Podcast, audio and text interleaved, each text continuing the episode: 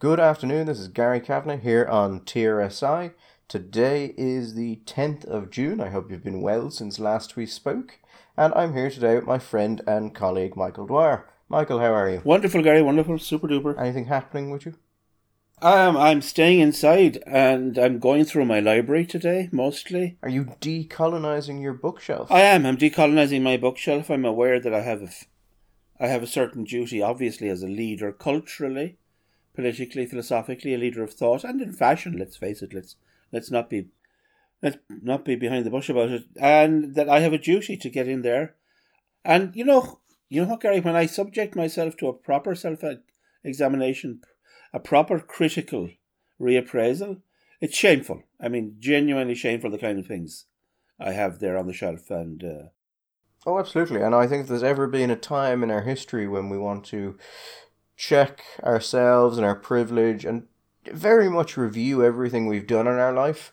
Now is the time so that in like two years we won't be lined against a wall and shot. Absolutely. And I, and I think, speaking as a proud black woman, I think that I'm very much aware also at the times like this of my own inner strength and of my capacity, but also the necessity for people like me to speak truth to power and to be brave and to be courageous and to maybe get a large, well paid job with the government to make sure that to help other people be brave and courageous too. Because you know, I am ultimately I'm a giver, Gary.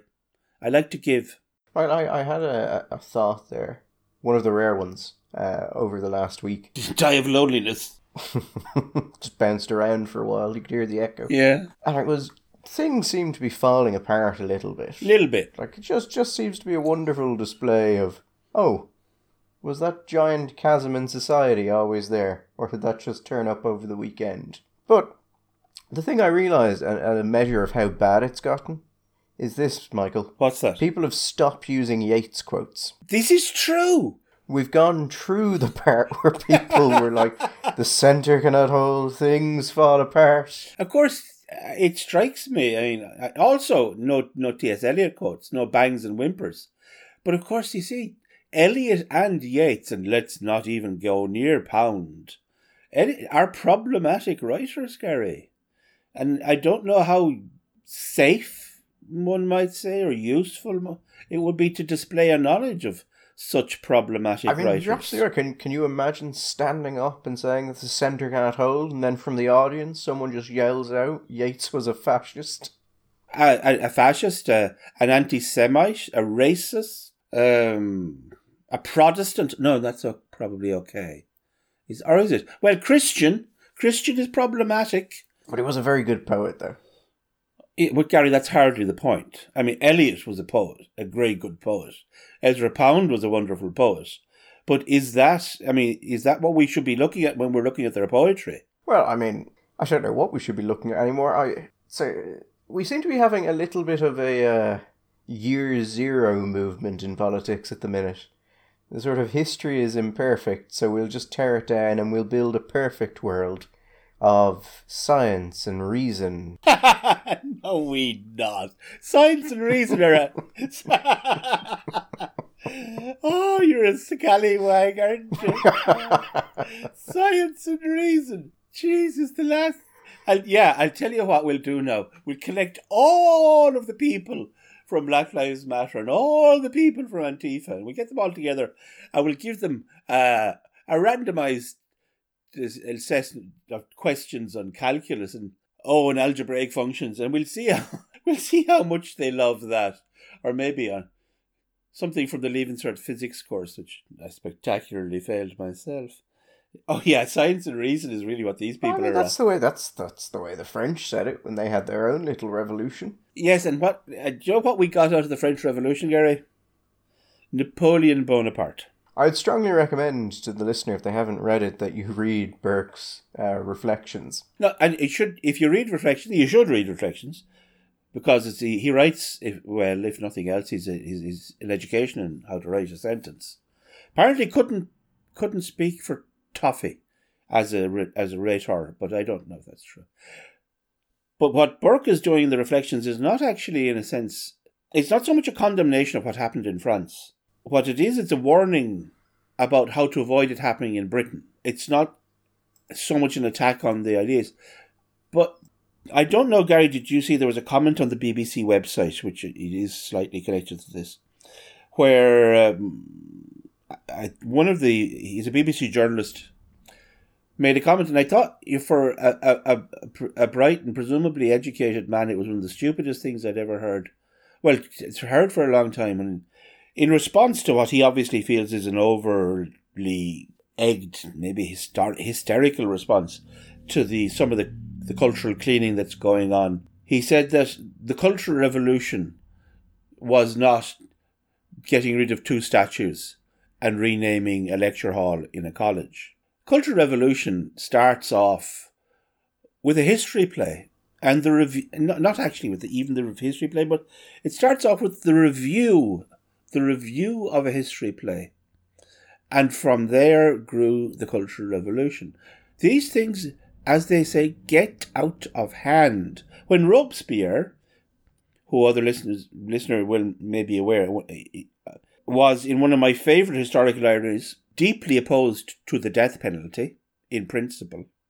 I love it when you can be you can be. There's a lot of there's a lot of weight in principle is carrying in that sentence. Yeah, I, I think principles are a great thing. I, I was I was having a, a brief t- communication with Ed West, the author, who hopefully we will be having an interview with in the next the next couple of weeks. Ed has just got a new book out, a small which the, the title spoke to me, Gary. So so spoke to me. Small men on the wrong side of history, and uh, we'll be talking to him about that and his other book, also, which I, I have read, which is very good, called the the the the diversity illusion. And I said to him that that I would have to delay it because almost to a point of principle, I like to read the book before I have the talk. And but with Robespierre, it wasn't even almost a point; it was actually a point of principle. And Robespierre, of course, ends up at the end, the wrong end of the guillotine. I'd say the right end. So uh, what do we get out of the Reign of Terror? We get to we get to a point. Uh, there is a there's a point to this. We get to the point where the Bourbon king loses his head. Then Robespierre, and then we get Napoleon, and Napoleon eventually dies in Helena. And we get to a point in 1870 after Napoleon III has lost the gaff again, after the, I think we're heading into the Fourth Republic, and the Bourbons in 1870 were offered the crown of France again. And do you know why we don't have a king in France today, Gary? This is absolutely, this is true. Because even though he was being offered the, the opportunity, the Bourbon, that whoever the claimant was, they said to him, you can be king of France and you can get, you know, Versailles and Tuileries and all the good stuff that goes with being the King of France. But we'd like to keep the flag. You know, the red, white, and blue flag, the tricolour. Mm. And the Bourbon, who famously some was after the, the Congress of Vienna, the Bourbons were famously described as having come back, having learnt nothing and forgotten nothing. Being a Bourbon, he had learnt nothing, forgotten nothing, and said, No, unless I can have my flag, I'm not going. I I won't be king of France. Like it was really going to break their hearts if he wasn't king of France. And off he went. They said, "No, we're keeping the flag." Can you imagine that, Gary? You could be king of France. Just can we have if you can take the flag, but they wouldn't. Would you have taken the flag? I think I would have. I would said, fire a weekend of whatever flag you like. I would probably taken power and then changed the flag later. But that's history for you. And that's the way history goes. These things get out of kilter. They run away from you. You think you can manage them, but you can't. Von Papen, I mean, I don't want to fall into that. Von Papen thought he could handle the gentleman from Graz, but he couldn't, as it turned out. Because, well, he couldn't handle him, and Hindenburg died, and all sorts of things happen. Events happen. Things get away from you. There is this wonderful thing of seeing statues being torn down and then governments deciding to take down other statues because they're incredibly weak, and then TV programs being removed, and then people saying you have to decolonize your bookshelf. Oh, Hold on, Gary. And that you the, can't buy things on, from certain on, authors. On the subject of the, the statue, did you see the tweet? Whatever you feel about that statue is how you feel about slavery, and don't let anyone tell you different. How you feel about that statue is how you feel about slavery. I mean, And what you say about his company is what you say about society. I believe is the Rush lyric.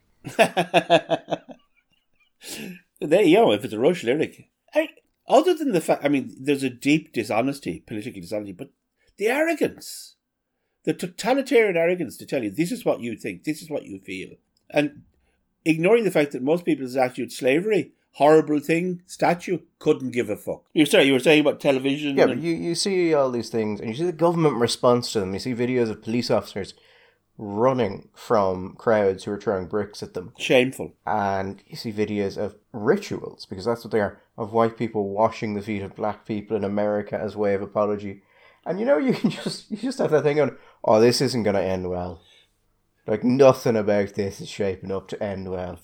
Pictures of police being told uh, from on high to bend the knee, go down on one knee. Did you see the video of the Democrats uh, kneeling in um, in I think the Senate? I'm not sure what building it is, Mhm, but they, they take the knee to you know, show solidarity, and they're all wearing what I would describe as African scarves because they're I think they don't seem to be culturally from any place in Africa. I think they're, they're. I think somebody speculated they might be Ghanaian. Are they? Like I, I had a, I looked at them and I couldn't recognize them, and they seem like they're designed to just be quote unquote African colors well, West style. West African, maybe sort of kind of generically. They also look. I mean, uh, not to go. They definitely also look like they could also be a stole, like a priest's stole. And you see this picture of all of them on their knees wearing these, like it's like a liturgical garment, and it just emphasizes yet again the religious sense of all of this. The washing of the feet is, I mean, explicit, but also the genuflection is an explicitly religious gesture. Although, Gary, am I missing something? But anyway, if you see the video of uh, Pelosi, Yes. Pelosi, and the others uh, kneeling, she can't get back up. Oh my God, love her. I mean, she's not a young woman. I mean, No, she's not a young woman, but she literally cannot get back up and has to be helped up. So everyone else is up, and she's just sort of rocking. And then all I can hear is, "Yeah, high heels were not a great choice." you then, I, where it isn't an unreasonable question when people start these things to say to ask, well, where will it end? Well, I mean, I. So in Britain, they tore down one statue in Bristol, and then a website went up called "Topple the Racists."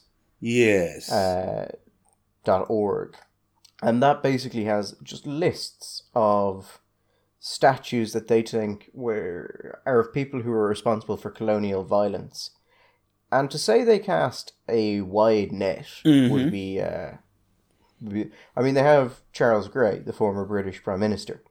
Charles Grey's government outlawed slavery, and when they outlawed slavery, because slaves were pro- property, what they basically did was they bought all the slaves. yeah, they compensated the the, the Caribbean.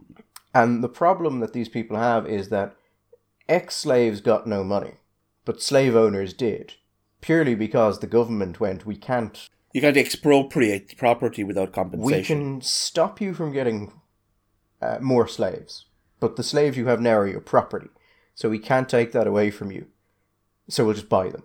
It wasn't as if the government went, yeah, this is a this is a freebie for slaveholders. It was this is what we can do legally. And to be fair, they paid a lot of money. It was a, a, very large amount of money, uh, some of which, well, quite a, a lot of which ended up going to William Ewart Gladstone's father. And Gladstone has been taken out of the University of Liverpool because his father owned slaves. So again, I ask, where does it stop? They also they, they put they also put uh, Sir Robert Peel there, Yeah, saying that he, they said that he had campaigned against the Foreign Slave Trade Abolition Bill. Now, here's the thing: he didn't. His father did. Now, his father was also called Robert, Robert Peel. Peel. Yes, Here's the thing: they were informed of that, and instead of removing it, they just took down the part where they said he campaigned against the Foreign Slave Trade Abolition Bill, but kept him up. well, because his father did something. because his father did something. So now we're we're tearing down statues because their fathers did things. I did like when the um, so the the the British police have let certain statues be torn down, but the two statues they have absolutely defended are Cecil Rhodes and uh, Robert Clive. Now, Cecil Rhodes is. Um, did you ever hear what Mark Twain wrote about him? About Rhodes? Oh yeah. Not nice.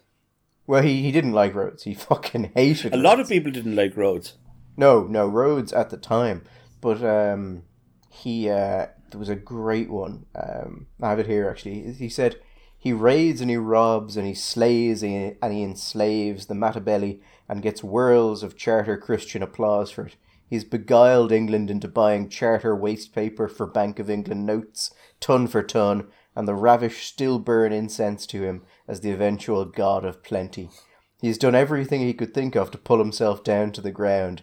He's done more than enough to pull 16 common run great men down. Yet there he stands to this day, upon his dizzy summit under the dome of the sky, an apparent permanency, the marvel of the time, the mystery of the ages, an archangel with wings to half the world, Satan with a tail to the other half. I admire him, I frankly confess it, and when his time comes, I shall buy a piece of the rope for a keepsake. Mark Twain could write. Uh, by the way, we should, of course, remember that the writing of Mark Twain is under serious uh, suspicion. It has already been cleaned up. The text of the te- has already been cleaned up, but uh, and I'm, this is not a joke. But Huck Finn and Tom Sawyer, those stories are being removed from a lot of schools in the United States, and not just the United States, because of the way the race issue and the language uh, is used. So No, on on Robert Clive. Robert Clive took over India for the East Indian Trading Company. If you're interested in corporate or business affairs, you should try and read a good biography of um, Robert Clive or the East Indian Trade Company. But Robert Clive was a bastard. I mean, if you want to, young people talk about the robber barons. The robber barons were Saint Francis of Assisi on a on a on a good day on a picnic with Saint Clare in comparison to Robert Clive. I've read a wonderful analysis of Clive's military victories in India, and it was basically, well, a sensible commander would have fallen back purely because of the losses to his own force. Robert Clive just didn't care if any of his men survived, and so he kept winning battles. What was the big one? It begins with a P. The battle. I want to say the Battle of Plessis, but Plessis is, I'm sure, a battle in France.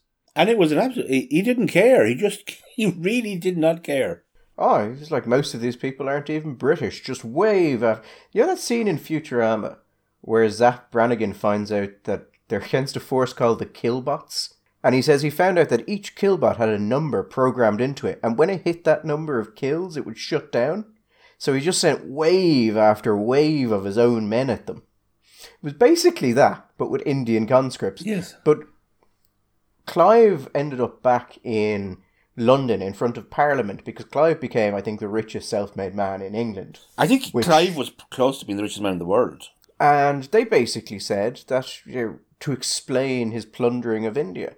And Clive retorted by saying, and the great thing is, this is absolutely accurate what he said. He said, By God, Chairman, I stand here astounded by my own moderation. oh God! Yeah, he does. He has this like he- basically he was saying, and he was.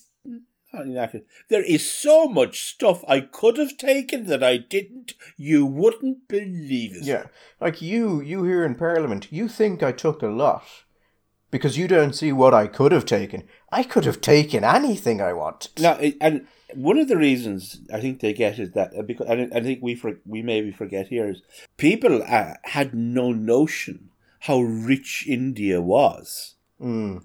I mean, we have to. rem- It's really only for a little bit of what is it, 300, 400 years in human history. But basically, for the last five thousand years, if you want to look at richest place in the world, for the vast majority of that, it swings China, India, China, India, India, China, China, India. Europe does not really play a big role in on that map. It's always and when he went over at the end of the Mughal Empire, India was vastly wealthy. I mean, Oh, poor, poor- and I meant to also the if you've ever read any of the um the indigenous accounts, the, the Indian accounts of meeting the English. Mm. And they're like, these people are savages who don't even bathe. I mean, the, the, quality of life, the, the refinement of life in an Indian palace in comparison, other than the fact they would have been just far bigger and much more and cool and beautiful and perfumed and full of water and guard in comparison to the dingy, shitty palaces that still would have been fairly common in a lot of Europe. And the, just like you said, the bathing, the bathing, they just they these smelly, sweaty, hairy Europeans. Uh, the, the Chinese used to call them monkeys hairy monkeys. The clo- the nicest thing they used to say, the Chinese used to say about the Europeans was that they were the they called them big nose, like that guy in the Monty Python, the big noses. But otherwise, they thought they were monkeys, clever monkeys. Monkeys are good with mechanical stuff, but other than that, fundamentally barbarians. I think indeed they were, but barbarians that were good at fighting in this case. And he was just rapacious beyond belief. I mean, Rhodes Rhodes ended up having at least two having two countries called after him at one stage. You'd southern Rhodesia, northern Rhodesia. Then you just then just Rhodesia, and then Rhodesia eventually became Zimbabwe. But Rhodes is much. I, I I'm fascinated that those. As, well, I can see why they could be. They are the, the most obvious targets to attack because they are absolutely symbols of colonialization and expropriation and racism. I mean, that's, if you want to, if, if you want to talk about people who colonial violence, yeah, that's that's pretty fair. Like they're up there. No, I have to say, I will. I wouldn't confess one thing. When I was watching about all this stuff, going and reading the papers, I, I, my immediate reaction was just full stop nonsense. You just have to live with history. Maybe if you want, this there's a slave. This guy is an 18th century it's a statue from the 18th century, I think, in in Bristol. I'm sure that 99.9% of people who passed that statue for years and years and years just thought it was a, a, a an man standing there and nothing about it. And I'm just completely dismissive. But then I did read a, a brief story about a plan to move a statue in Brussels, and it was a statue of King Leopold. At that point, I hadn't. I thought. I thought, oh, Actually, yeah. Having a statue of someone like King Leopold. Who was legitimately one of history's biggest bastards. A monster. I mean, you're. It, not to be kind of the tired cliche, but like morally speaking, you're kind of up there with your your Hitlers and stuff. Yeah, like at least Clive would just go, Well, I was working for the company and I did what the company asked me to do. And other than that, I didn't really I wasn't trying to increase suffering. Whereas Leopold was just, yeah, I set your family on fire. What are you going to do? Hit your production quota next time. You have more children to burn. Leopold in the in the scramble for Africa, Leopold of Belgium, the the family, by the way, who were the same. He was, I think, a brother, or his father. So he would have been first cousin of Prince Albert uh, because the same house, Saxe Coburgs. And when the Zaire, Belgian Congo, as was, was given, it wasn't given to the Belgian people. It wasn't given to Parliament or as a territory. It was given, it was the personal holding. It was the personal holding of Leopold. So, you know, normally people could say, well, you know, it wasn't me. I mean, Queen Victoria was the, she was the empress, but obviously she wasn't responsible for what was going on in India or in the colonies in Africa or in Canada or whatever. She was just a. Leopold was the person, it was his property. So Leopold is actually directly personally responsible. And Casement, famously, is the guy who goes into and makes the report. The descriptions, the savagery, the brutality, the exploit is unreal. I mean, as one, yeah. his, one historian said to me, you read the history of the Germans in Namibia and you think, oh my God, that is so savage. You can see what was coming next. That's unbelievable. And then you read Belgium and you think, you know what, the Germans weren't that bad, really, were they? Yeah, I, I mean, eventually someone did realise that the only things the Congo imported were manacles and machetes, and the only thing they exported was uh, rubber. Although they could have done a wonderful sidearm or a side business in human limbs Yes, which they chopped off. Lost. Now, it made Leopold and presumably the Belgian royal family to this day, I don't know, vastly wealthy. Did you see Leo has uh, has come out and said? Um, well, firstly, he said that Ireland has a racism problem. Sorry, I was convinced you were saying, about to say Leo has come out and admitted he had shares in the rubber plantations. There, sorry, a little moment. He, yes, Ireland has a problem with racism, and uh, that uh, statues may need to be removed. What statues? Racist figures, Michael. In particular, he was talking about Sean Russell. So, for those who don't know, Sean Russell was uh, he fought in the 1916 Rising and was involved in the War of Independence. But uh, Russell during World War II went to Germany. Yes, he wasn't sound on the on that issue. Uh, he wanted to secure support for the IRA. He wanted to get weapons and training. Now that uh, I mean that was not something only Russell believed at that point because you've got to remember during that period, lots of Irish people saw the war with Germany as effectively a way to get out of uh, get out of the English sphere, and there was a lot of the the enemy of my enemy is my friend. England's difficulties, Ireland's opportunity, kind of. And a lot of the things that, like, about Nazi Germany that would come to light later were not immediately clear, though by kind of 1940 they were a lot clearer now, than they had been. On the other hand, I mean, Russell was in Germany, he spent a good while there. I think. and it was I mean, it should have been patented out. And I don't recall Russell ever going through any large scale critique of what was going on there when he was there or when he came back. And Gary, you didn't have you didn't have to know about Auschwitz in 1940 to know that Germany in 1940 was a very bad place and were doing very bad things. But, I mean, to me, it's not a question of whether or not we can, about Russell particularly, but what I, it's disappointing in this sense. Ireland is actually a country that people could look to on this kind of problem.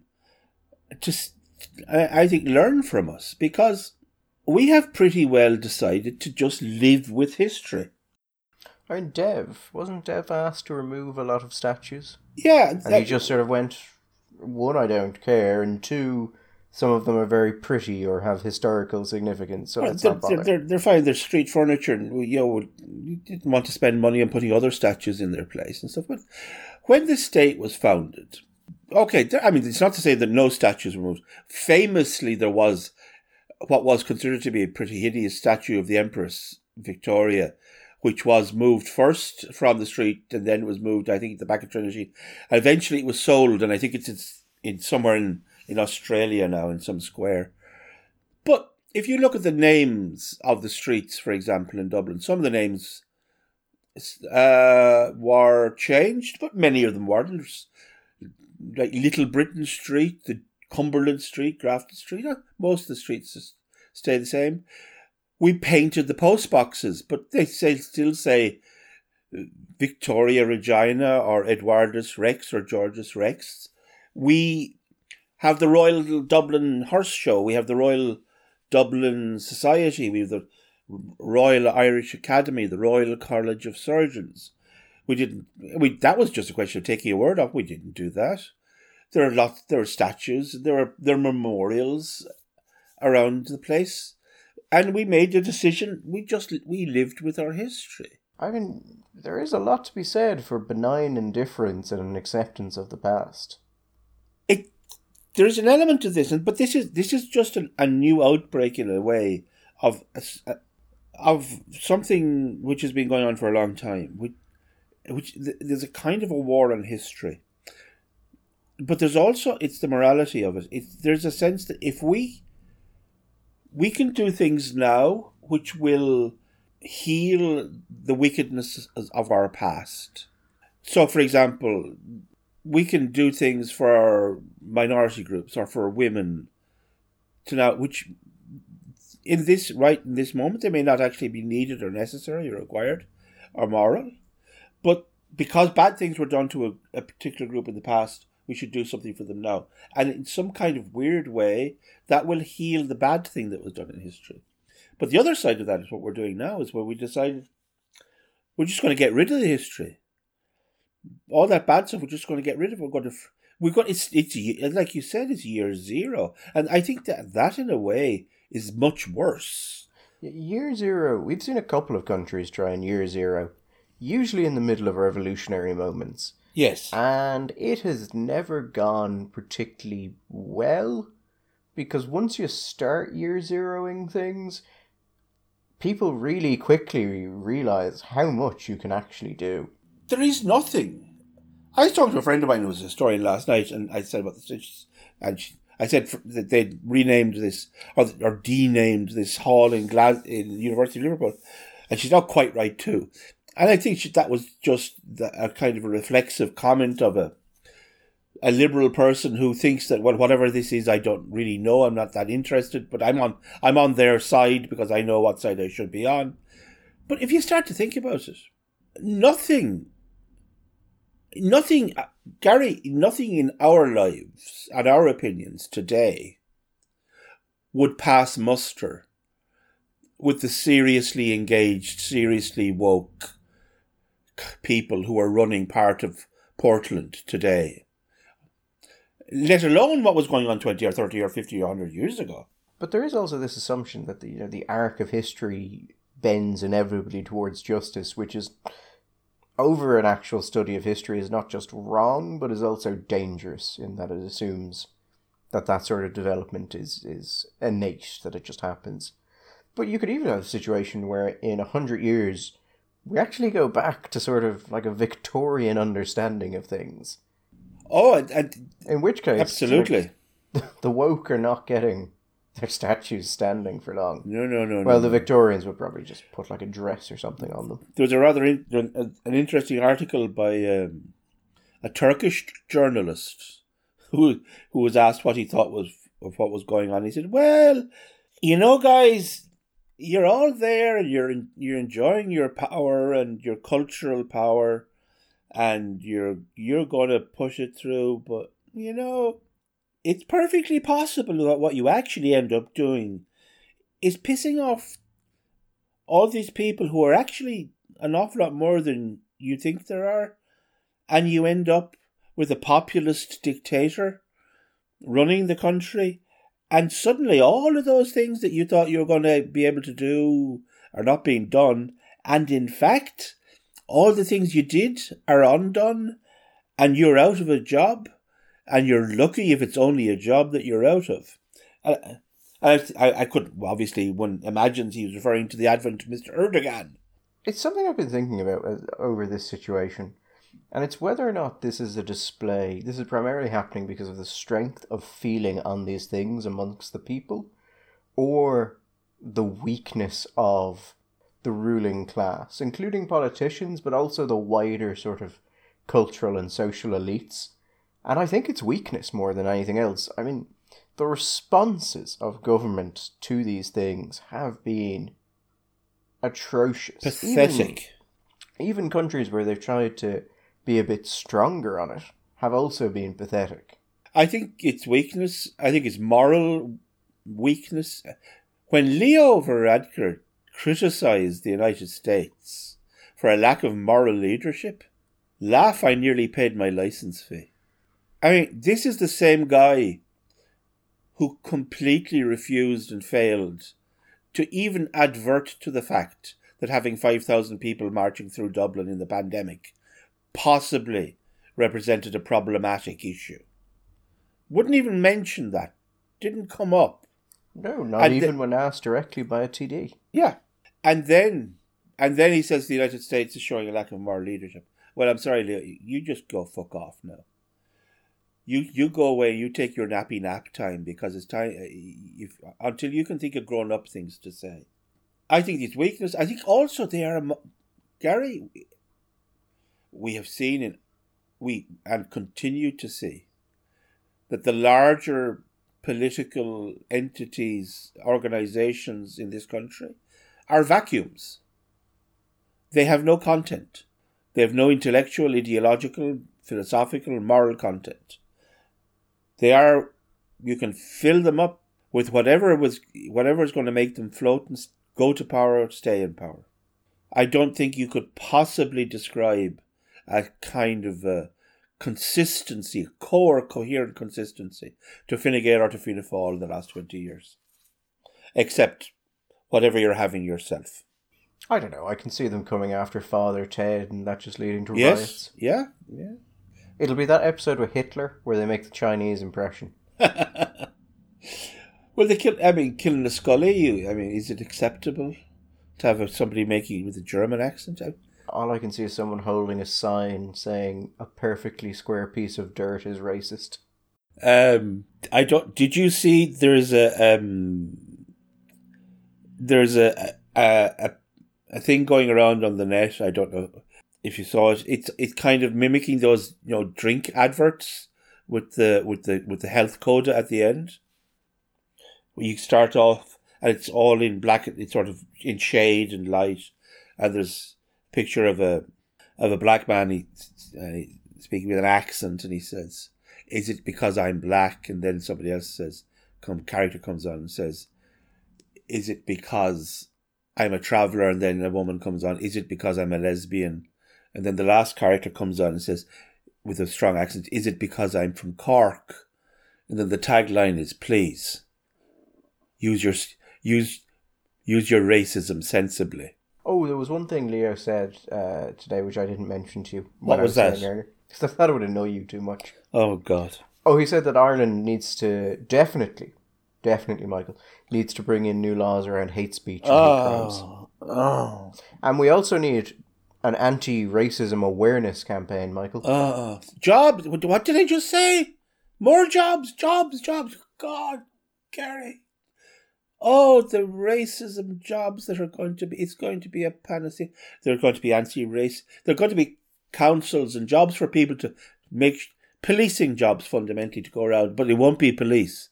It'll be semi-judicial forces which, where they can try you and find you guilty without ever actually having to bring you near a court. There'll be people to teach you how not to be racist. Then there'll be people to teach your teachers how to teach your children not to be racist.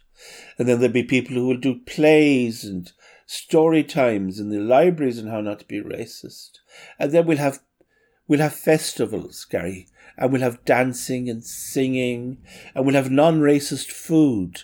We'll have things on sticks, on barbecues, and balloons and face painting in a non-racist kind of way, obviously. We can't have blackface. It'll be oh, it's going to be it's going to be a wonderland, Gary. It's going to be a wonderland. And nobody will ever be racist again. And we shall all love each other.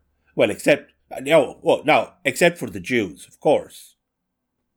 And maybe the and, and maybe the Armenians, you know, because there's something about them. Uh, but other than that, we'll never ever be racist again, and it will be lovely. Do you remember when people thought Leo was right wing?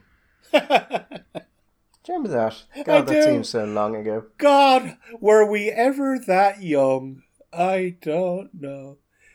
Yes, we're going to have this. We're going to have hate speech laws, and we're going to have we're going to have hate enhancements to crime. Because Gary, if you go down the street and hit me on the head and said, "There you are, faggot," or "There you are, fat person," that's a hate crime, and that's a very bad crime, Gary. Like, for example, it would be worse than if you were to wait until some old one was coming out of the post office for a pension and you hit her on the head with a hammer because you wanted to buy an Xbox. That wouldn't be that wouldn't be as bad because beating up old ones to buy an Ox- Xbox because you're you're greedy and lazy is one thing, but hitting somebody for because they're coming out of the George that's much worse.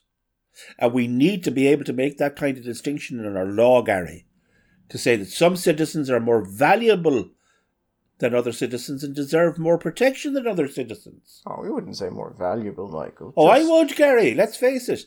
I mean, let's look at what we did during the pandemic so far with the old people. yeah, let's let's not put a tooth in it. It's not like we were putting extra value tickets on them, was it? Let's not, you know, let's not let's not tell anybody, but we haven't exactly been breaking the bank to try and protect the vulnerable people, have we? Who happen to be the old people. They're old, though. You know, a lot of them are religious types, you know, so you know they have that for them. So, and you know, the fewer of them there aren't. No, it's oh gosh, oh, it just gets worse. It's just, but I said, I told you this. I said, this is what's coming down the road. I asked an eminently, uh, some eminently sensible liberal friends of mine recently. I've been doing a little bit of a survey to list the top 10 most important, most pressing problems in Ireland today. And then I asked them, would they, when, you know, prompt them, would they consider that racism in Ireland today was indeed one of those 10 and this. Now, some of them said, well, it depends. For one particular ethnic group, probably, with travellers. And uh, there was a wide, there was a widespread sense that there was a problem with racism against travellers. But other than that, there was they said no. But that's going to have to change, Gary. We're going to have to start recognising how virulent racism is in this country. Here's here's the thing, though. If we want to, if we want to go to this American model of oh, see, racial grievances, it hasn't yeah. worked in America at all. And okay, travelers. I I will take the point on travelers. They're the one ethnic group in Ireland which I can say, yeah, people are fairly virulently racist against travelers. This is true. But the American model is very ill placed to actually deal with that because the problem there is if you start talking to people about travelers and why they don't like travelers, it's generally because they've had bad experiences with travelers. And the American model cannot deal with the idea that, yes, people can be racist against a group, but they can do it for reasons that they think are justifiable. And you have to engage with that sense rather and if, than. Yeah, if you're not willing to deal with that and say, okay, yeah, there are problems of criminality inside the traveller community that we should also work to deal with, because if we don't, people saying, I don't like travellers, may be the rational response. And the American approach cannot deal with the idea that any sort of racial prejudice could be rational, which is not to say it is good. And well, far from particularly. I mean, eh, it's all very well until you're faced with a situation where you recognise that you've got little children, six and seven years old, who are, as it were, perfect, perfectly innocent, who are being treated and regarded in a certain way because people are bringing uh, a racist, stereotypical attitude to them. Oh, and this thing, the American approach focuses entirely on the harm done to the target of racism and says that there can be no justification for it. But that's not how people think. And but if you're it, willing to deal with that, you can't work with the issue. Rational or irrational, right or wrong, uh, the, the problem I would say with the American model is it just it doesn't work. It plainly, plainly doesn't work. One of the lang- the phrases that people constantly use, I've been using all of my life, is talk. We have to talk. We need to talk about this. We need to have conversation. Talk. Moynihan said in the early 70s to, Rick, to Nixon that he felt that the issue of race could do with a period of benign neglect. I think it's turned out that Moynihan was in this, as he was in many things, absolutely right. Obsessively talking about something, it turns out, isn't actually necessarily a, a healing balm. No, we, we saw that in South Africa and in some of the other African countries that had civil wars. The ones that tended to work most afterwards agreed that, okay, there will be a there will be justice. There will be reconciliation. There will be a period. And, but there will also be an acceptance that some things are just not getting looked into. There was a sense that you okay, we will have justice tribunals and we'll have investigations, but then we will put a stone over it, and we will move on. And but even more than that, I, I'm saying that is if you look number one, well, number one, I would say is that there is an absolute misconception. Black people in the United States have done incredibly well. They have been they have been really successful. They have many, many, most black people in the United States, black people in the United States, have worked hard, have gone to school, have gone to college, and have done really well. There is a large and burgeoning black middle class in the United States. There are black millionaires. I think there are probably black billionaires now. There are black entrepreneurs, black tech guys, black uh, CEOs in Fortune 500s.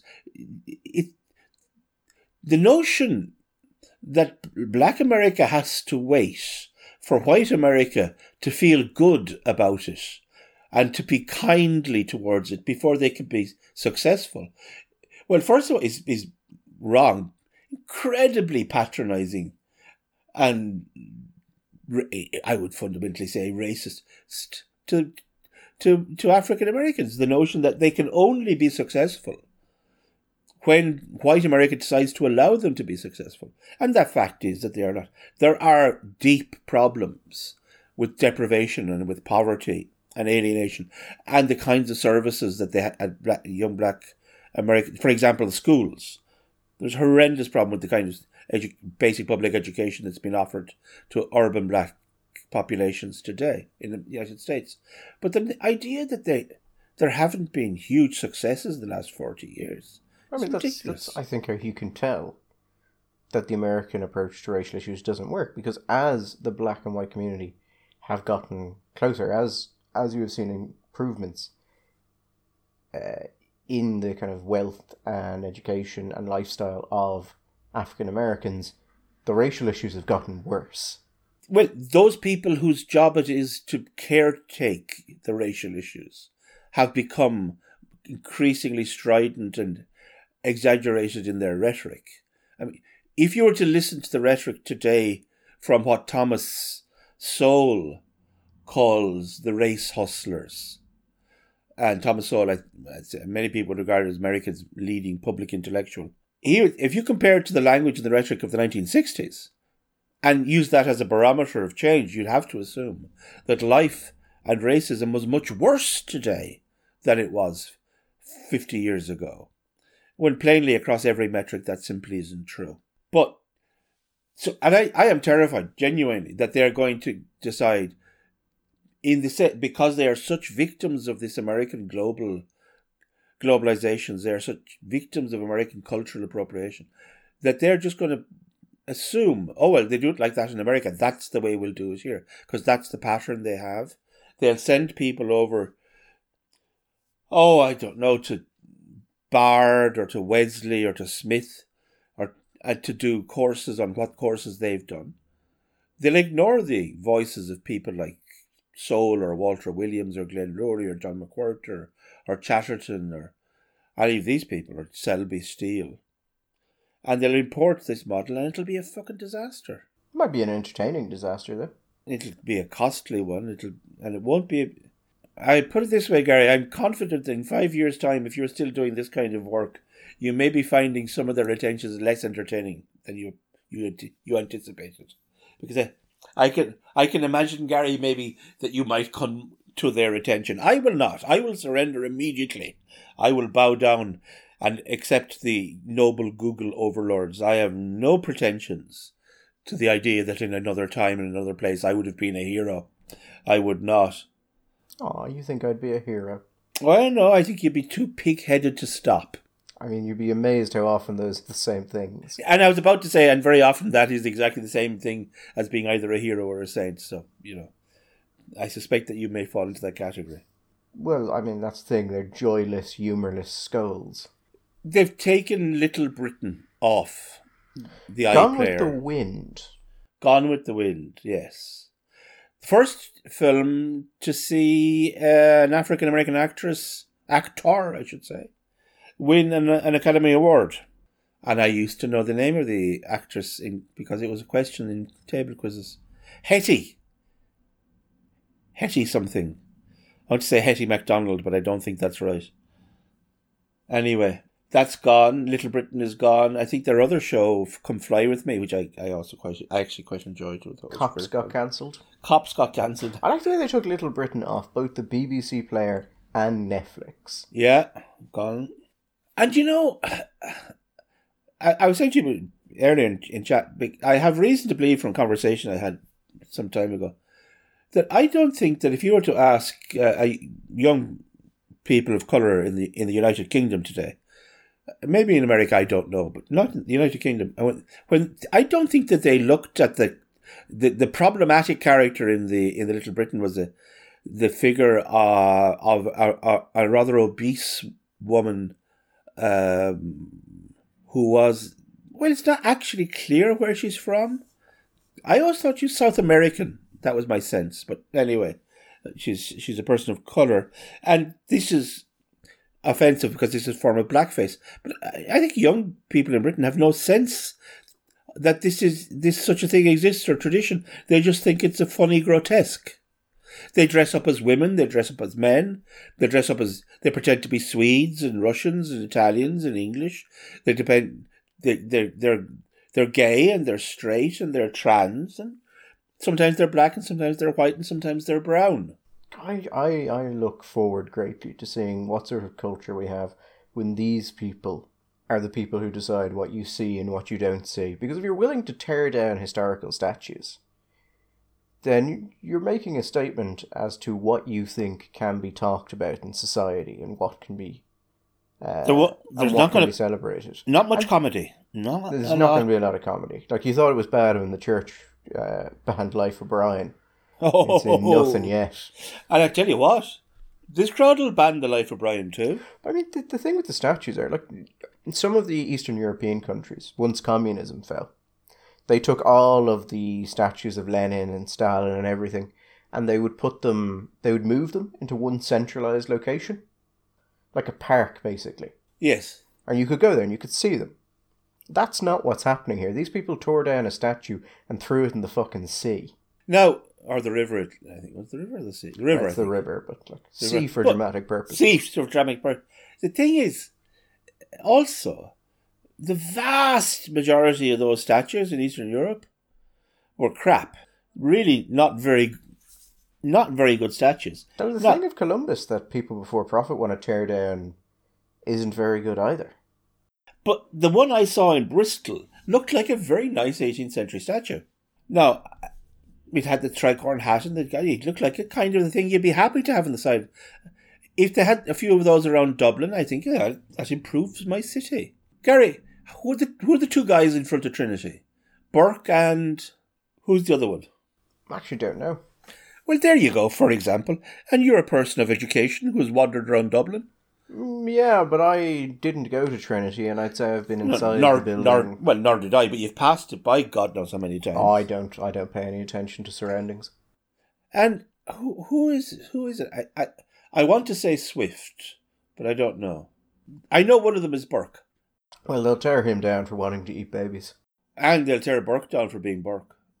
Lots of reasons to tear Burke. They'll tear Burke down for speaking negatively about the revolution, which of course will be glorious. How many people have read the Reflections of the Revolution in France? Do you think? And associate looked at that statue of the in any way. Uh, Reflections, I'm gonna guess, has never been the feel-good hit of the summer. It used to be on the Leaving Cert. Did it? It is now 16 or 17 years since I last saw the Queen of France, and then I thought a thousand scabbards would leap, swords would leap from their scabbards. You see? It was on the prose part of the Leaving Cert, reflection on the Revolution, the, enter- the, the, the introduction to it. Oh right, yeah, not the When, yeah, when she yeah. saw the Queen of France, I uh, Marion Marionette. It was very, it was very lovely. Have you noticed the the rephrasing of the question about these statues? People are not explaining why they want to tear them down anymore. They're now saying, "Well, if you don't want to tear them down, why not?" Why don't you want to tear them? Because yeah, I don't, I don't think a random group of people should have the ability to destroy a historically significant item Well- based on their fucking whims. But also, Gary, frankly, that's not the kind of question you get to ask. Well, why don't you want to tear that hospital down? Why don't you want to tear down Trinity? For fuck's sake, why, why don't you want to plow, plow, plow over Newgrange? Perfectly decent land, could be cows on that. Bunch of bloody people. On the plus in. side, if we do get to a situation where they start tearing down statues in Ireland, I am absolutely in support of uh, retaliatory statues. Both the creation of statues and the tearing down of their statues. Well, I actually have a I I have uh, two friends who are sculptors, and I, who would, I'm sure, in, do the business would be very happy with the business and would do a lovely job. Actually, now that I think of it, uh, I'm sure Philip Noonan would shout out to Philip there. Hi, Philip. Would do lovely jobs. He did a very nice one of James Joyce, do something like that. I, I, I mean, we don't have that many statues in Ireland. We're not statue rich. You know? No. If they start tearing down statues for racism, though, we should just crowdfund a statue of Hitler. You know. Just put it why? right up there. Why did you do that? Why did you have to say that? That's the thing. Because I the, want, I want to see their reaction That's the great. If anybody bothers, that's at a good statue, like a statue that makes him look good. Like you'd look at him, like, yeah, I can see what they were talking about. Gary Kavanagh calls for crowdfunding of Hitler statue. If they start tearing down statues because of racism, we should give them an actually problematic statue. Other guys, other guy shot with him. You know, that's it. yeah, great, lovely. What? That's. Always dying in. You just never have a sense of humour about these Hitler things. It's the dying in an anecdote, Gary. It's always a question. You have to die in your own anecdote, not someone else's. Well, I mean, don't worry, Michael. I promise if I take power, I'll kill them before they can kill me. but that's the only way you're. Oh, sweet lord. That's No, a I- good point in, in society, isn't it? Yeah, isn't it? That's a that's a, that's a hopeful way of mm-hmm. looking at the whole. I thing. laugh, but I mean that in the same sense that Caesar meant it when he was talking to his kidnappers. Oh yeah, the, his, the, his pirate friends. Yeah, what are you going to do when we, we get back? I'm going to hunt you all down and crucify you. Ha ha ha ha. Two years later, oh shit. Oh look, it's the baldy guy, and he's got a hammer. You know, he kept laughing when he said it, but he really was not joking. No, no, you, you, which kind of is a is a bit of a mirror to the soul of Julius Caesar, isn't it? I just like the idea of, well, I give my word. Yeah. Yeah. No one thought you did, though. You I could have just you. left it. In fairness, I did I did tell you, lads. Now you have to be fair. Uh, I had to laugh because if I didn't laugh, you might have killed me. Well, before we finish up, because we as this horses, even horses with bicycles thrown at them, have to be. You have to stop beating them eventually. The question, I, I, if anybody's even briefly equivocating about this, the reason why you don't do this kind of stuff is because you need to be able to answer the questions: where does it stop, and why does it stop? I, I don't believe that the vast majority of people in Ireland right today would actually pass a purity test that would be pla put by these people. So I don't think any cultural figure, historical figure, or, or artifact from today back it will would actually pass ultimately any kind of a test. What is there in this country that isn't in some sense isn't tainted? Anything which is anything touched by the imperial power before. You could say it's tainted by the connection with the imperial power. You know, when did serfdom die out? Serfdom really only dies out around 1400, doesn't it? Because of the, the Black Death is the end of serfdom. So every country in Europe was practicing a form of slavery up till then. I mean, and in Russia they kept on. You had serfdom in Russia until the 1870s, 18 something like that, 1870s, 1880s. It's a ridiculously naive, single minded, monochromatic way of looking at history. But actually, they're not looking at history, are they? They're creating a narrative for themselves, and they're not really interested in history or perspectives. Even if, but ev- nobody will say anything. Nobody over here will say anything. Nobody will object. Nobody will say, do you know what? Racism isn't one of the top 10 hardest problems we have to face in this country, the biggest problems. And even if it was, what would we do? Let's import a, a series of divisive, nasty, and expensive measures. Nobody will object. We will have hate crimes, we will have hate enhancement, we'll have hate speech. It'll all come in. And in the middle of it all, Fine Gael still had time of between this and a pandemic and not having a government to introduce legislation which will allow children at the age of sort of 14 to decide they want to change their bodies and become a different sex, even if their parents don't want them to do it. So it's great that Fine Gael have those priorities, Gary. Yes, I'm. Yeah, I'm. I'm sure Fine Gael members and Fine Gael TDs up and down the country are enjoying the priorities that they have.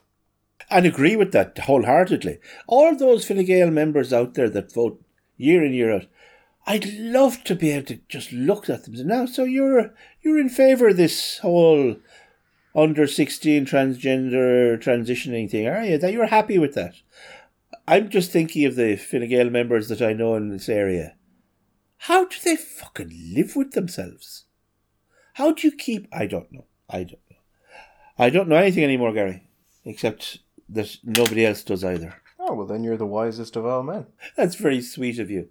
Still Well, won't that's, stop. That's not what I said. That was that was the Greek view of this. That was the, yes, the Socratic view. Uh, it, still won't stop them shooting. There you have it, listener. You have witnessed Michael achieve enlightenment. What will you do with this newfound power, Michael? Well, I'm hoping to get a book and maybe a TV series out of it, Gary. I thought you were going to say get drunk in a bathtub. no, I'm going to. Be, I will be avoiding bathtubs. I did actually the, the other day. I was cooking a uh, chicken with my girlfriend, and in a moment of whimsy, I held it up to her and said, "Behold, it is man." And she didn't get it.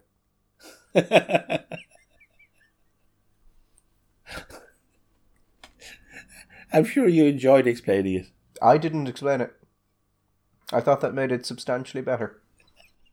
I'm sure she agreed.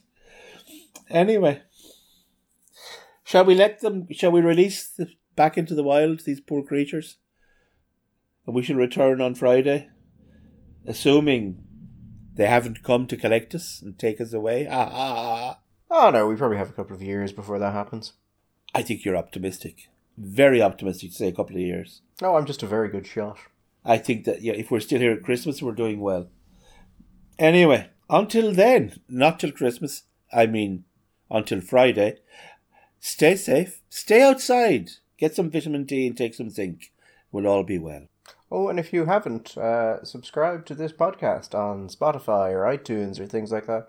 And please consider making a uh, donation to Gript if you like this kind of content or the work we do more generally. I should have been saying this for the preceding hundred episodes, but I didn't want to, as I hate asking people for things. But, you know, I should have been. Or buy me a drink if you see me. Other than that, bye bye. All the best.